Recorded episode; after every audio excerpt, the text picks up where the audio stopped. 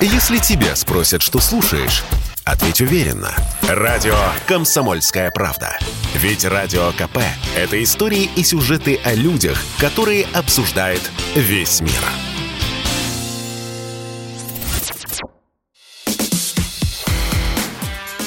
Диалоги на Радио КП. Беседуем с теми, кому есть что сказать. Микрофона Владимир Варсобин и с нами Константин Федорович Затулин, специальный представитель Госдумы по вопросам миграции и гражданства. Все правильно? Да. Это не очень привычная для вас должность. Я имею в виду, что Это я вас... наоборот, она привычная. Редко упоминаю я вас при встрече, ну, эту ну, должность. она была изобретена э, в прошлом составе Государственной Думы, но не сразу. Последние два года я тоже был специальным представителем, но все должности с началом новой каденции, они всегда обновляются, поэтому я вновь первый зам председателя комитета по делам СНГ и вот три недели как вновь специальный представитель Государственной Думы по вопросам миграции и гражданства. А то, что касается законопроектных инициатив, действительно, за неделю, которая еще не завершена, я внес три законопроекта в Государственную Думу от своего имени. В конце прошлой недели поправки в налоговый кодекс, которые позволяют отложить взятие с беженцев Э, с Украины из э, республик Донбасса автостраховки, если они въезжают в Россию через контрольные пункты пропуска, фактически являясь беженцами из зоны боев. А затем в понедельник я внес свои поправки в закон о государственной политике в отношении соотечественников за рубежом. И вчера внес поправки в форме законопроекта о внесении поправок в статью 12 закона о беженцах и в закон о правом положении иностранных граждан в Российской Федерации. Вы правы, это так или иначе, конечно, взаимосвязано с происходящим, но на самом деле это продолжение моей прежней э, законодательной инициативы, потому что еще до всех текущих событий на Украине в июне прошлого года в прошлом составе Государственной Думы я внес законопроект о репатриации в Российскую Федерацию. Он, к сожалению, до сих пор не рассмотрен. Более того, в декабре мы получили на него отрицательный отзыв правительства. Репатриация, напомню, это возвращение. Возвращение на родину. Речь идет о том, что мы, если меня поддержат, должны этим законом подтвердить, а для кого-то, может быть, впервые сообщить о том, что э, если человек является соотечественником, он имеет право обратиться в посольство или консульство за рубежом со своим заявлением о желании вернуться на родину, на историческую родину – при этом он должен удостоверить, что он знает русский язык и что он в самом деле наш соотечественник. И в этом случае, после небольшого срока работы с его заявлением, он, если я буду поддержан, получает вид на жительство в России и направляется в Россию, фактически имея все возможности трудоустройства сразу, без хождения по инстанциям, и имея возможность через год, если он соблюдает наши законы, если он ничего не нарушает, претендовать на прощенный порядок получения гражданства. Вот это было мое предложение. Я считаю его более чем актуальным, а сейчас, может быть, еще более актуальным, чем в июне прошлого года, в связи со всем, что творится, в связи с гонениями на русских и русскоязычных за рубежом. Одним из возражений на этот законопроект было то, что я оперирую в нем понятием соотечественник, а оно, дескать, у нас слишком неконкретное. И поэтому и в самом этом законе, тогда уже в июне, и теперь, два дня назад, в новом законопроекте поправка в закон о государственной политике, я предложил уточнить понятие, кто такие соотечественники. Потому что без этого уточнения наши все усилия работать с соотечественниками в законодательном поле, они просто все время блокируются. Федорович, я уточню. Более того, что его надо уточнять, э, из-за этого определения у нас тормозится сама программа э, по помощи соотечественникам. И даже э, некоторые губернаторы отменяют. Калужский. Да, Калужский, да. Шапшак. Да, и, кстати говоря, там это и уже Тверской к этому близок, там у него тоже есть свои ну, их можно понять. претензии. И там я, меня больше всего зацепило, что из, э, во-первых, большинство, которые приезжают по этой программе, это, это бывшие жители азиатских республик, скажем так, ну, да. которые категорически там чуть ли не по 90% не хотят учить русский язык. И вот э, как раз губернатор жаловался на это. И... Чуть-чуть сложнее. Они не хотят, они приносят фиктивные справки, что они им владеют на самом деле. Потому что без этой справки их не допустят государственной программе, они их приносят, но чиновник э, Ой, там спокойно даже, ее, его поджив... Там даже слова под... декларируют, что не хотят. Даже вот, вот они высказываются. Ну, в этом случае они не получат право участия в программе. Вот в чем странность состоит. Вот смотрите, у нас в 2007 году действительно по предложению президента, по указу президента, была принята эта государственная программа содействия добровольному переселению соотечественников в Россию. Таким образом, слово «соотечественника» в нем в этой программе звучит. И для того, чтобы определить, кто такие соотечественники, конечно, э, отсылают к действующему закону о государственной политике в отношении соотечественников за рубежом. Но он принят в 1999 году и обновлен в новой редакции в 2010 году. Там есть эта формула, кто такие соотечественники за рубежом. Я к ней вернусь, но хочу сказать, что когда я внес закон о репатриации, мне его забаллотировали в правительстве на том основании, что соотечественник, дескать, это довольно неконкретное понятие, и если мы будем проводить эту репатриацию, то действительно можем там изменить э, этнический баланс в пользу переселенцев, которые хлынут к нам вот из э, тех самых республик. Извините, даже если почитать вот это определение, то и папуаса можно признать соотечественником. Почему? Потому что там есть такая волшебная формулировка, как правило. То есть это на усмотрение офицера миграционного, который может и папуасы сделать нашего вот я хочу сказать, теперь давайте вернемся все-таки к этому определению. Оно содержится э, в пункте 3 статьи 1 Закона о государственной политике. В пункте 2 сказано, что нашими соотечественниками, естественно, являются все граждане Российской Федерации, которые живут за рубежом, но на этот счет нет никакого спора. А вот те, кто не обладают этим гражданством, не являются гражданами России, соотечественниками среди них признаются те, кто, как правило, относится к числу народов, исторически проживающих на территории России – либо сделали свободный духовный, культурный и прочий выбор в пользу российского гражданства, при этом, будучи людьми, которые прежде проживали на территории Российской Федерации, или чьи предки по прямой восходящей линии проживали на территории Российской Федерации и сами являлись прежде или гражданами Советского Союза, или даже подданными Российской империи. Да. Я немножко сокращаю. Угу. Но это старая редакция, да? Это старая редакция. Что я предлагаю внести? Во-первых, вычеркнуть то самое, как правило, которое вам Резануло глаз, да. да. Добавить при этом, что не только происходящие из числа и народов исторически проживающих на территории Российской Федерации. Хочу подчеркнуть, не всего Советского Союза, не всей Российской империи. То, что в ней проживали и финны, и поляки, и многие другие, кто сегодня давно уже обрели свое собственное отечество. А добавить знающий государственный русский язык. То есть условия знания государственного русского языка при этом вводятся в определение соотечественника. Я хочу сразу обратить внимание, вот э, Первая реакция, э, люди, которые поверхностно отнеслись к моему законопроекту и, судя по всему, не читали сам текст, начали говорить, что я собираюсь всех знающих русский язык объявить соотечественниками. Так и начали писать по этому поводу. И гневная реакция со стороны радикальных элементов русского национального движения, это что ж такое и так далее, и так далее. Речь идет именно о том, что те люди, которые происходят из числа народов исторически проживающих, они должны знать русский язык. Конечно, англичанин, там, египтянин, американец, который где-то по университетской программе выучил русский язык, но не имел и не имеет никаких корней в России, на этом основании не может претендовать на то, что он наш соотечественник. Значит, возникает вопрос, а что же это за народы, исторически проживающие на территории да, России? списочек, пожалуйста. И вот этот списочек я впервые предложил. Это второй пункт моего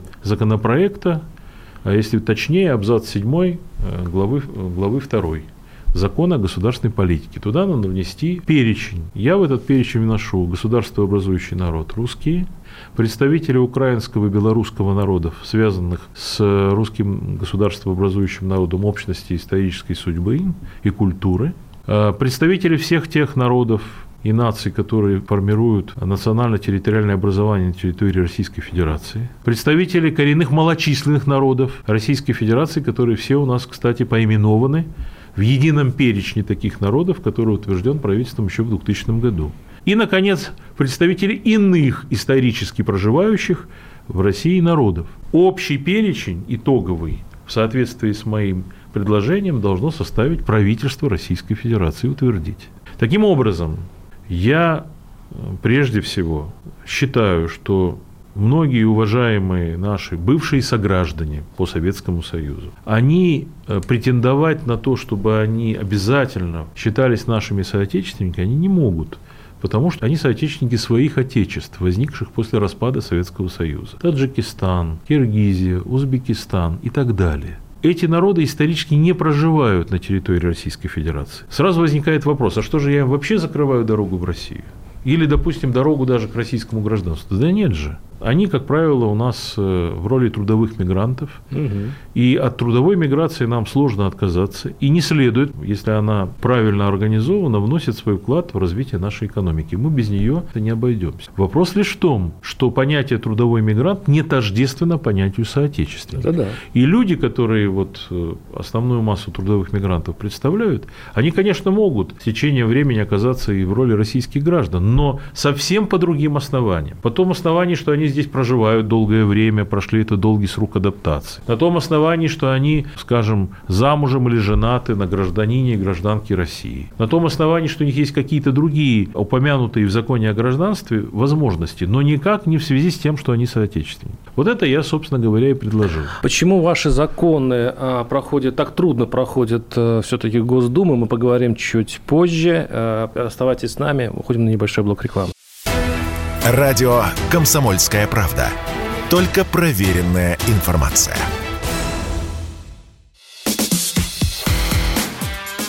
Диалоги на Радио КП.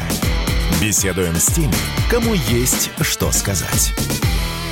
У микрофона Владимир Варсобин, э, с нами Константин Федорович Затулин, специальный представитель Госдумы по вопросам миграции и гражданства, депутат Госдумы. Константин Федорович, начали мы с определения, что такое, вообще говоря, соотечественник и как должна выглядеть эта формировка. А вы, ну, вы с самого начала сказали такую фразу, я сразу насторожился, что вы говорите об отрицательном отзыве правительства, об одном своем, э, своей инициативе. И сейчас, видимо, не все так гладко пройдет. А в чем мотивация, глубинная мотивация э, наших чиновников которые сопротивляются подобному закону? Ну, э, мы с вами можем фантазировать о глубинных мотивациях, и у меня масса соображений по этому поводу, но есть формальные. Э, отзыв правительству, подписанной в декабре прошлого года. Ну, во-первых, ну вот мы не понимаем, что такое репатриация, в нашем законодательстве этого понятия нет. Но вообще-то говоря, это международно признанное понятие, и всем оно понятно. И мы пишем, что репатриация – это возвращение на родину. У евреев спросите, да, что да, такое репатриация. спросите. Не только у евреев, у немцев можете спросить, в конце концов, которые проводили такую репатриацию после развала Советского Союза, и многие поволжские немцы бывшие уехали в Федеративную Республику Германию из России и Казахстана. На самом деле, эта государственная программа с самого начала была написана в духе «гладко было на бумаге, да забыли про овраги». До 2014 года за все время ее существования, с 2007 года, ее прошли всего 114 тысяч человек. Программа, по сути, является программой профнабора. Это не программа репатриации. Вот э, в свое время правительство решило, что расходы по этой программе надо возложить на субъекты Российской Федерации, на регионы. Там предусмотрено, что если вы добиваетесь права участия в программе, то вы должны получить вспомоществование на переезд. Э, цифры эти, на самом деле, суммы эти, ну, мягко говоря, смехотворные. От 20 тысяч рублей до 200 тысяч рублей на человека, если он едет на Дальний Восток. Значит, на самом деле на всем протяжении этого периода регионы пытались спастись от этой программы и пытались из нее выйти. Их все время ловили и возвращали потому что, ну, как-то неудобно. Все-таки программа в свое время была предложена.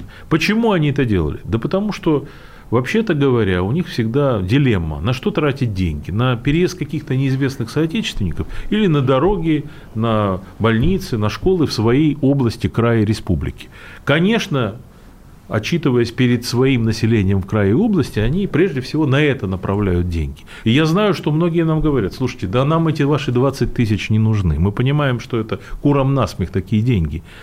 Но мы хотим вернуться на родину, мы найдем возможность устроиться сами. Вы только снимите барьеры на этом пути. Дайте нам возможность работать легально, а не просто подпольно, как те, кто не имеют ни вида на жительство, ни разрешения на временное проживание, ни гражданства Российской Федерации. Не признаются же еще дипломы. И, и так далее, и так далее, и так далее. Дайте нам возможность вообще обойти бюрократию. Вот, собственно, этим и вдохновлен закон о, о, о репатриации. И, собственно говоря, в данном случае в отзыве правительства, которое, в общем-то, писано рукой МВД, отвечающего за эту программу, тут сквозит защита чести мундира. Вот у нас есть программа, да. вот мы ее администрируем, и не лезьте к нам с какими-то другими предложениями. Даже ну, сейчас, под... вот даже вот в момент, когда это все необходимо, когда да.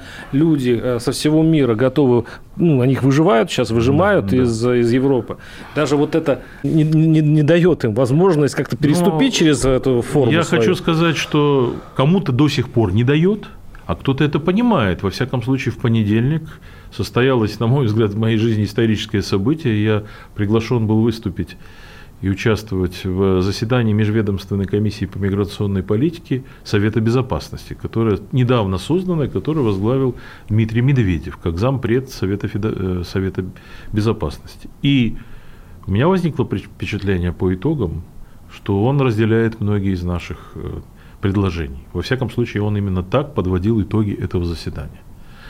Вот. Я надеюсь, что все, кто имеет уши и слышали, а там присутствовали и министры внутренних дел, иностранных дел, и представители администрации президента, тех самых управлений, которые все время выступают черными оппонентами. Это управление президента по защите конституционных прав граждан. Именно оно занимается законодательством о гражданстве, именно оно нам пишет НИОТ каждый uh-huh, раз uh-huh. на наши законы, ссылаясь на то, что таково мнение всех ведомств, МВД и так далее. Значит, э, но Медведев это поддерж... все... поддержал вас. А? Медведев поддержал Медведев вас. поддержал. Ваш Медведев закон. поддержал, мы внесли, но дальше начнется обычный путь прохождения закона. Мы посмотрим, выразится ли это э, опять в отрицательном или положительном мнении ГПУ. А сколько будет стоить для государства российского вот эта программа репатриации своих так вот в том-то и дело, что в отличие от государственной программы добровольного переселения, мы никаких средств на это не затрачиваем. То есть мы говорим, что все расходы несет сам соотечественник. Мы его избавляем от бюрократических барьеров, то, что он нас просит. Он может к ней не прибегнуть. Мы не торпедируем государственную программу добровольного переселения. Вы хотите через нее пройти? Ага. Пожалуйста, Выбор, пожалуйста, она продолжает да, да, существовать.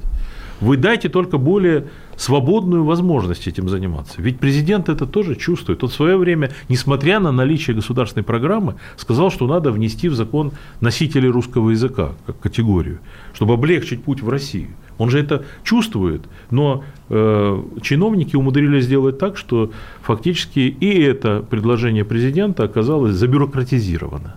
И самое главное, к чему я это все говорю, к тому, что на самом деле ведь это происходит все на фоне, когда нам внесен новый законопроект о гражданстве. 29 декабря от имени президента нам внесен законопроект о гражданстве Российской Федерации. И к глубокому моему сожалению, все прежние родовые травмы, присущие нашему законодательству гражданства, в нем продолжают существовать. Какие, например?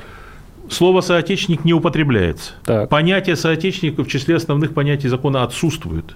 Значит, никаких э, специальных э, вот по этому поводу льгот и операци, оперирования понятия. У нас понятие «соотечественник» существует в законе, в отличие от репатриации, на законном основании с 1999 года. В 2020 году это была моя поправка в Конституцию, она прошла. Статья 69.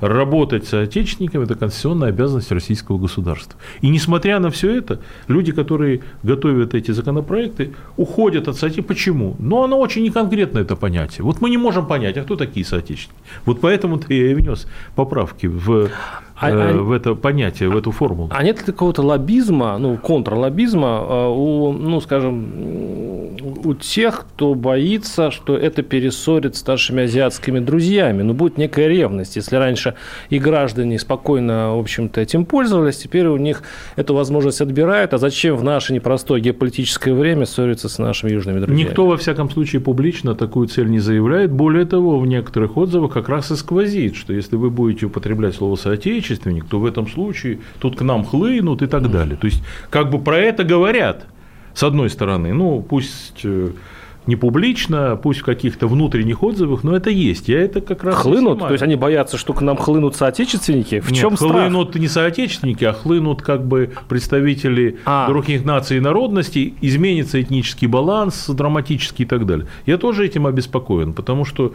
конечно же, я понимаю, что есть такая проблема, насколько люди здесь э, э, соответствуют нашему представлению об общей культуре. Поэтому я и пишу. Я пишу украинцы, белорусы и русские. Я же это записал. Нигде, кроме как в моем законопроекте и в статье Путина, которая была написана в прошлом году, русские и украинцы фактически там объявляются одним народом. Ну, белорусы, наверное, тоже мы можем представить себе. Но раз так, один они народ или три народа, вышедшие из одного корня, ясно, что они э, по всем параметрам очень близки, близкородственные. И я предлагаю, вне зависимости от того, где жили их предки, жили ли они сами на территории Российской Федерации, по этому признаку кровного родства их считать своими соотечественниками. И э, в этом случае государство российское э, устранит вот эти э, препятствия, свои чиновничьи бюрократические препятствия, настолько они, насколько они страшны, что их приходится убирать вот таким способом. Ну вот смотрите, вы же сами упоминали в начале нашего разговора, что некоторые губернаторы пошли там на драматические жесты. Ну, например, Шапша, губернатор Калужской области, он, кстати, тоже принимал участие, выступал на этом межведомственном совещании. Он просто на время приостановил э, исполнения этой государственной программы у себя в Калужской области. Почему? Потому что ознакомился на одном из э, пунктов приема с тем, а что, собственно, происходит. А происходит вот что. Если в начале осуществления этой программы в Калужской области 80% участников программы это были как раз русские, украинцы и так далее, то сейчас 17%. А остальные это таджики, узбеки и киргизы, которые с фиктивными справками о русском языке приходят, а чиновник делает вид, что он не вправе им отказать. Не бесплатно, им, наверное. Им вправе... Я догадываюсь, понимаете, если бы я поймал кого-то за руку, если бы было как бы вот у меня такие полномочия, я бы обязательно поймал. Потому что это, естественно, все подводная часть айсберга. Очевидно.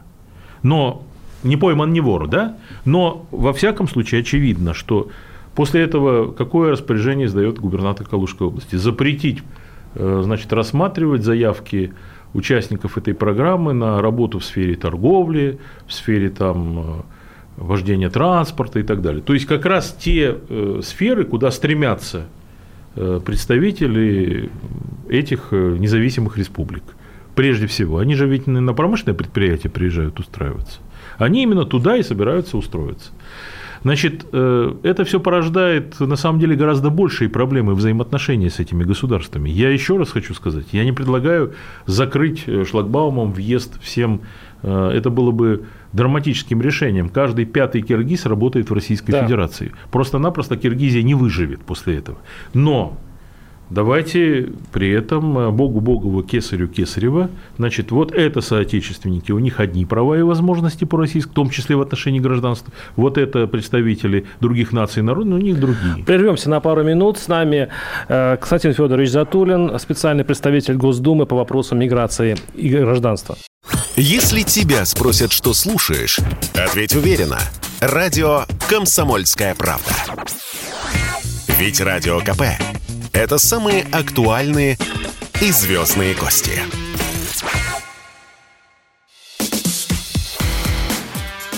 Диалоги на Радио КП. Беседуем с теми, кому есть что сказать. Микрофона Владимир Варсобин и Константин Федорович Затулин, специальный представитель Госдумы по вопросам миграции э, и гражданства. Почему-то даже в Москве, в Подмосковье, я сам наблюдал это в районах, в регионах, зная, что э, нашим соотечественникам очень трудно э, устроиться на работу в больницу, в поликлинике. Угу. Но почему-то наши слушатели как не дадут мне соврать, очень много иностранцев работают в больницах, поликлиниках, а, там это с Армении, с Таджикистана, вот очень много не, необычных для нас врачей появилось сейчас. Как это совмещается? Вроде бы и человек, который э, ну, как бы русский, там, белорус, украинец, у него тут препоны, да, ему говорят, давай справку и так далее. А иностранцы, в общем-то, спокойно работают. Я специально э, не проверял э, вот персонал больниц там, Московской области, Э, вполне возможно, что этот эффект носит такой ну, региональный характер. Я знаю многих врачей, э, скажем, ну, я не знаю врачей таджиков, которые бы у нас работали, но врачи армяне многие работают, и мои близкие друзья, вот э, академик Камалов, например, возглавляет медицинский центр Московского университета и является признанным специалистом в области онкологии.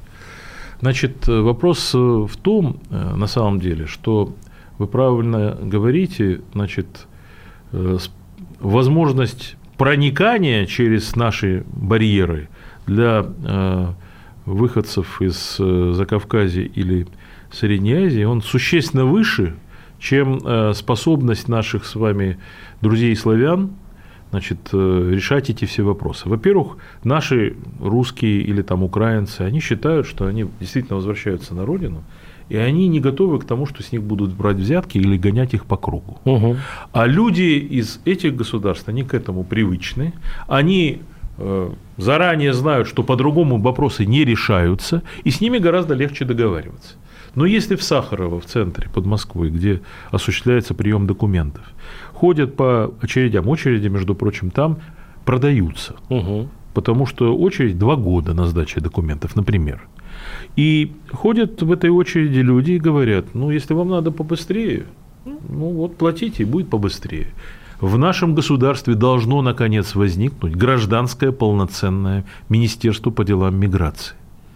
Потому что сводить все к правоохранительной стороне дела, делать угу. вершителем судеб миграции МВД, которая не обязана знать, в какие регионы надо приоритетно направлять, в чем состоит экономический смысл миграции, социальный смысл миграции, наконец, национальный смысл миграции. Оно не обязано знать. И оно не знает. Да, конечно, правоохранительные задачи никто не снимет, ни с МВД, ни с ФСБ, проверку и всего остального. Это, это естественная их функция. Но это не значит, что они весь процесс должны администрировать. А у нас до ковида в прежние времена одномоментно в России, по данным ООН, находилось 11 миллионов иностранцев. То есть мы входим в тройку стран в мире с наиболее высоким числом иностранных граждан на своей территории.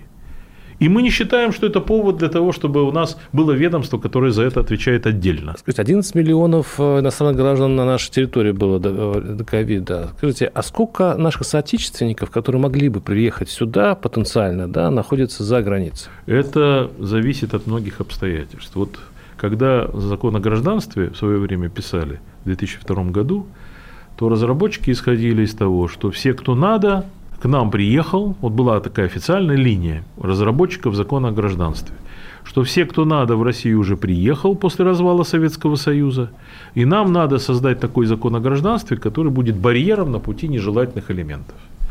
Это была порочная позиция, которая совершенно э, не брала э, в расчет то, что великое переселение народов после распада Советского Союза не закончилось. И э, если это было кому-то не ясно, то в 2014 году это стало, по-моему, ясно и очевидно всем. Потому что в 2014 году 2,5 миллиона человек из Украины бежали в Российскую Федерацию. И что с ними произошло? Полтора миллиона из них за это время получили разные формы легализации в России. Разрешение на время проживания, вид на жительство, э, трудовой патент или даже гражданство Российской Федерации. И при этом Миллион из этих двух с половиной миллионов, по данным самого МВД, около миллиона, он фактически не обрел никакого специального статуса. То есть он остался для нашего закона и для наших правоохранительных органов иностранцем на территории России, который, проживая здесь в течение 90 дней, на 91 день должен на следующие 90 дней, то есть 3 месяца, выехать из России, чтобы потом снова въехать на 90, снова выехать. А в чем проблема их? Почему они не могут легализоваться в России? Проблемы самые разные. Прежде всего, бюрократизированность наших процедур. То, что у них узенькая щелка, это возможность проникнуть в государственную программу добровольного переселения с ее квотами, угу. с ее претензиями по трудоустройству и так далее, и так далее. Я предложил, давайте мы отменим для них этот выезд, чтобы они не выезжали неизвестно куда из России на 91 день, а они бы приходили бы в ту же самую полицию – и просто отмечались. Вот мы здесь, и без выезда, не требовать от них невозможного. Uh-huh, uh-huh. Второе, что я написал, пожалуйста, давайте при этом им скажем, что хоть вы и нарушили, многие из вас, а многие из них нарушили, они никуда не выехали на 91-й день, они просто затаились, угу. ушли в полуподполье. Вот их-то и пользуют недобросовестные предприниматели, ополовиненные зарплаты, угу. неоформленные. Обманывают просто. Да. И их на самом деле вполне могут все время доить в том числе и в полиции, потому что хочешь мы тебя депортируем, а хочешь не депортируем. Это наша родина, сынок. Да. И вот в результате давайте мы скажем, что если они никаких там преступлений, кроме вот миграционного законодательства, не совершили, то в этом случае мы снимаем с них это заклятие, то есть амнистируем их по сути. Именно это мы по просьбе президентов Таджикистана, Узбекистана, Молдовы, э, Киргизии делали, причем в отношении некоторых стран дважды делали за это время. Президент просит президента, то есть Президент соответствующей страны обращается к Владимиру Владимировичу Путину, решение принимается, и МВД его проводит в жизнь. Но президент Украины не тот, который был раньше, не нынешний, не собирается обращаться к президенту России с просьбой облегчить жизнь украинским беженцам То есть, в России. Опять-таки, Среднеазиатским республикам в связи с тем, что они на короткой да. ноге с Путиным да. могут, в общем, договориться. Да. А здесь... И президент Молдовы, прежний Дадон, тоже да. этим пользовался то... и повышал свой рейтинг. Как бы. То наши, значит, эти украинцы, они, в общем, это... Вот это я предложил, и мне опять сказали нет. И вот сейчас мы предлагаем вновь эту миграционную амнистию провести. И очень любопытно. Значит, я разговариваю с министром внутренних дел Владимиром Александровичем Колокольцевым. Это 10 дней назад. И он мне говорит, да, это надо узаконить. Потому мы сейчас стараемся этого не делать. Их там на 91 день не депортировать, там ничего. Угу, я дал угу. такое указание. Но надо привести в соответствие с законом. Угу. Пишем свой законопроект, отправляем его на экспертизу. Приходит ответ. Нет, не нужно. Не нужно что? Простите? Не нужно проводить это, не нужно заниматься этой легализацией. Почему?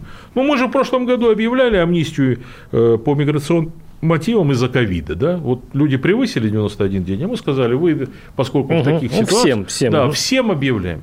И вы послушайте, значит, во-первых, люди не могли воспользоваться, потому что не работали всякие коммуникации, не работали, были очереди в поликлиниках. Да в конце концов, но даже если они сами виноваты, ну их же около миллиона с Украины, куча наших э, собственных внутренних ограничений создает проблемы. И в результате мы эти миграционные потоки проигрываем. Вот по данным нашего э, на 28 марта э, нашу границу пересекли 471 тысяча человек с Украины, угу. ДНР и ЛНР. Кто они? 144 тысячи – это граждане России, бегущие с Украины. Все понятно. Остальные в основном это жители ДНР и ЛНР. Вот чисто граждан Украины, не граждан ДНР и ЛНР, 60 тысяч. Так мало. А э, в Европейском Союзе принято на сегодняшний день 3,5 миллиона человек и 2 миллиона 100 тысяч в одной только Польше. Президент э, сказал и выделяет 10 тысяч рублей каждому беженцу да. с Украины. Сначала только тем, которые из ДНР и ЛНР, теперь всем, кто с Украины. Но на въезде стоит ГИБДД так. и говорит, вы въезжаете на своем транспорте. А Страху. что это за транспорт? Это транспорт из Мариуполя, побитый, постреленный, без стекол, с надписью «Дети». Собственная машина, там, «Жигули» или еще что-то в этом роде. Будьте добры, до 15 тысяч рублей. Автострахование, ОСАГО. Или, допустим, мы должны, э, значит, э, те люди, которые получают, э, проезжают и не имеют родственников на России, оформляют временное убежище. Этим занимается как раз подразделение Главного управления по делам миграции МВД. Ну, во-первых, они в течение трех дней оформляют. Это значит, все это время люди живут э, в лагере, угу. в школе, например, в Джанкое, которая под это срочно приспособлена. Дальше три дня с ними работают, говорят, да, мы вам готовы, но дальше, чтобы получить это удостоверение – вы должны пройти медицинское свидетельствование. А когда вы пойдете за медицинским свидетельством, вы заплатите за это медицинское свидетельство. В 2014 году это было 5 тысяч рублей, а сейчас это больше. На какой стадии люди пожалеют, что вообще приехали в Россию? Вот смотрите, да? поэтому я внес закон. Отменить медицинское свидетельство. Все равно, даже если он болен, мы не можем его не пускать. Он бежит с места боев. Во-вторых, я внес закон, по которому отложить оплату ОСАГО, а сейчас мы работаем над тем, что если этот закон будет принят во втором чтении, вообще снять мы вместе с председателем комитета Государственной Думы по транспорту Евгением Москвичевым, он ведет работу со страховиками, чтобы не взяли на себя на 6 месяцев оплату ОСАГО, угу. чтобы не брать денег вообще с украинцев, граждан Украины, которые к нам бегут на своих автомобилях. И так далее, и так далее. Прервемся на пару минут. У нас будет заключительная часть, и мы подведем итоги. С нами Константин Федорович Затулин, специальный представитель Госдумы по вопросам миграции и гражданства. Если тебя спросят, что слушаешь, ответь уверенно. Радио «Комсомольская правда». Ведь Радио КП – это самая топовая информация о потребительском рынке, инвестициях и экономических трендах.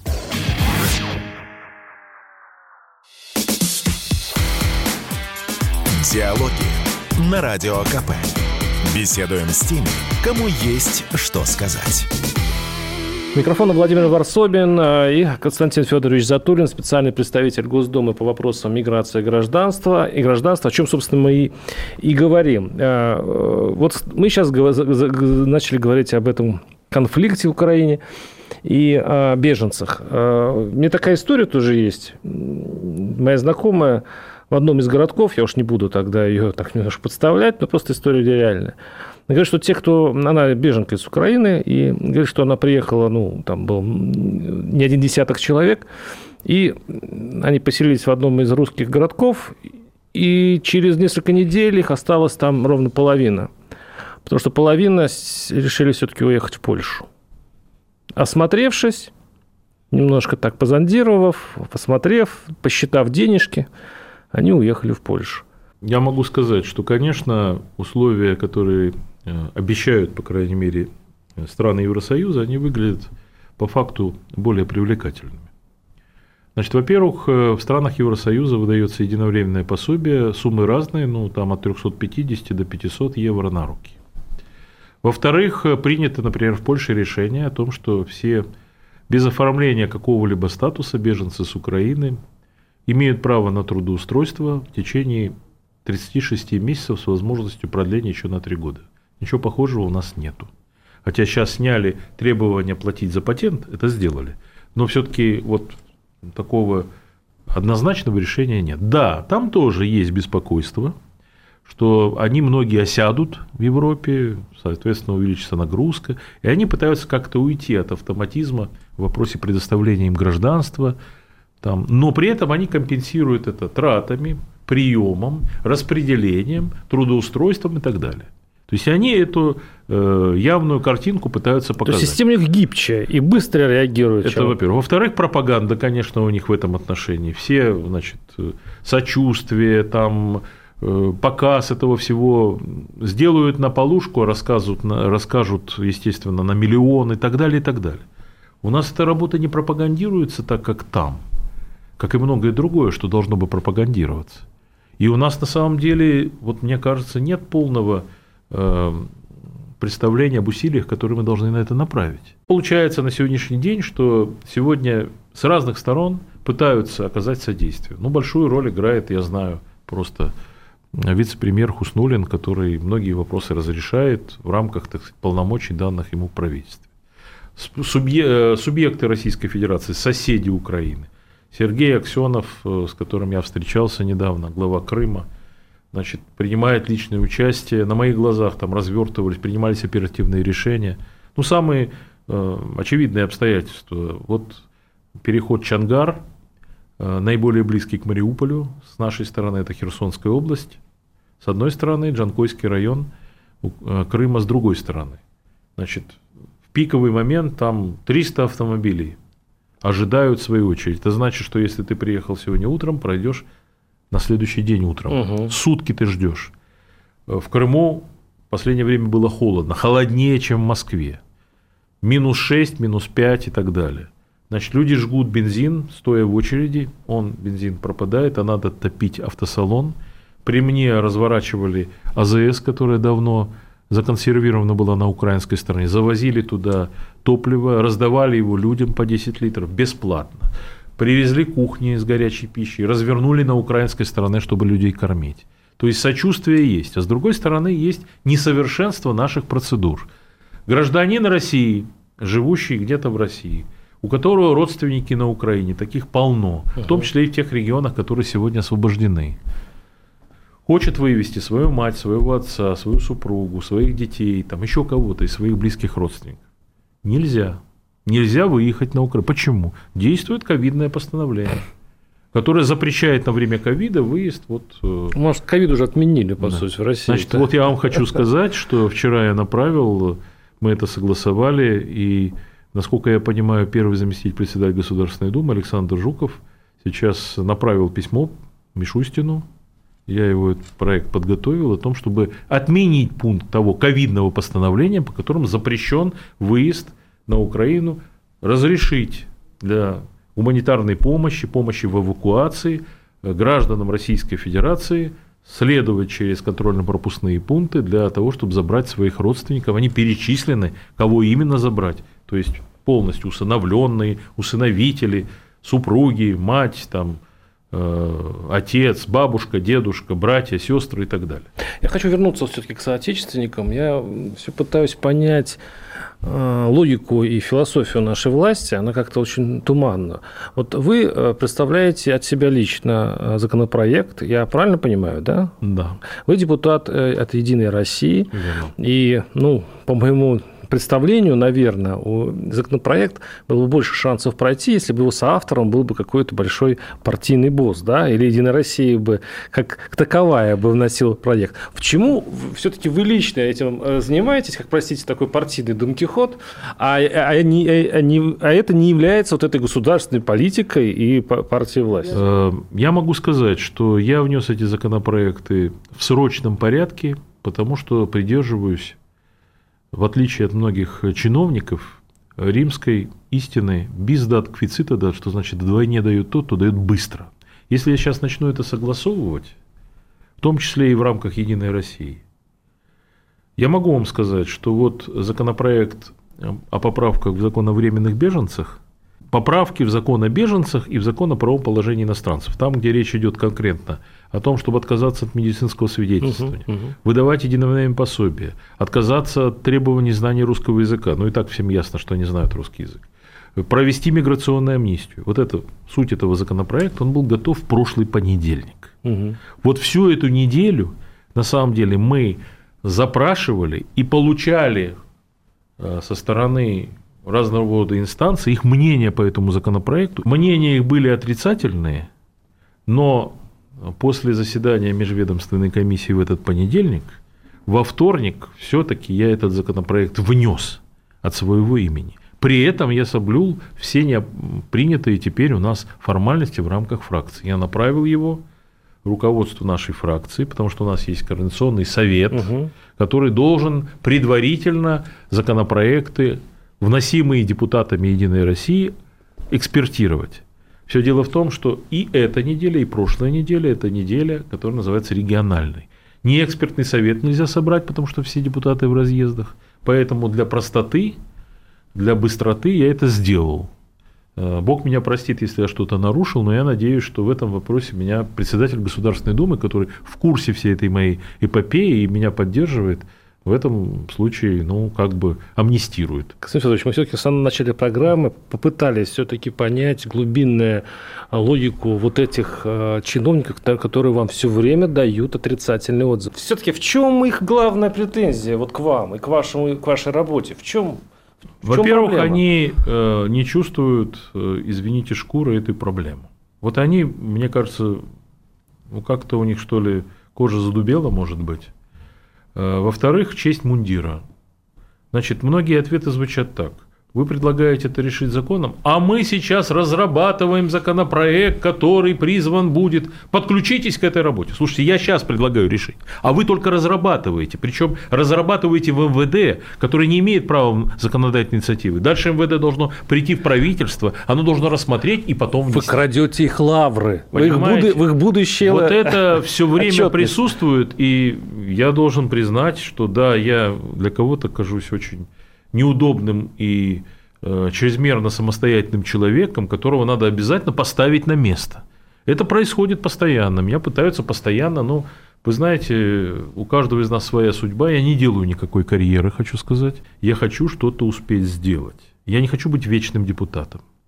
Я так думаю, что, скорее всего, эти мои, этот мой срок депутатский на самом деле предельный, потому что ну, хватает нереализованных инициатив, недописанных книг и всего остального но я хочу, чтобы мы сделали в этот момент по максимуму. И мне наплевать на то, что я нарушаю какие-то нормы, по которым я должен сначала 10 Традиции. раз сделать на мосте. Многие, к сожалению, мои коллеги э, думающие о себе, думающие о будущем, они так себя и ведут, чтобы вот, ну вот, знаете, вот, ну вот, э, чтобы не дай бог не нарваться и так далее, и так далее. Я люблю в таких случаях вспоминать фильм «Служили два товарища». Там есть эпизод, напомню вам, когда Высоцкий, он играет поручика Брусенцова, он появляется в расположении части, докладывается старшему начальнику, там сидит в блиндаже полковник, усталый, под светом одной лампочки, и вот Высоцкий ему рапортует, прибыл в ваше распоряжение полковник Брусенцов. И дальше говорит, господин полковник, а вот мы с вами сейчас э, обороняем перекоп, перекопы, эти, турецкий вал, а что если красные сейчас зайдут Севаша. Севаша через гнилое море его форсируют, ударят нам в тыл и так далее. Полковник поднимает на него глаза и говорит, ну поди ты, вот смотри, вот каждый поручик считает себя Наполеоном. Идите, идите, служите там, отдыхайте и так далее. Он разворачивается, уходит. Ночью происходит все то, что сказал Брусинцев. То есть красные форсировали, мы знаем, вот как Севаш, раз со стороны Чангара, там гнилое море и так далее.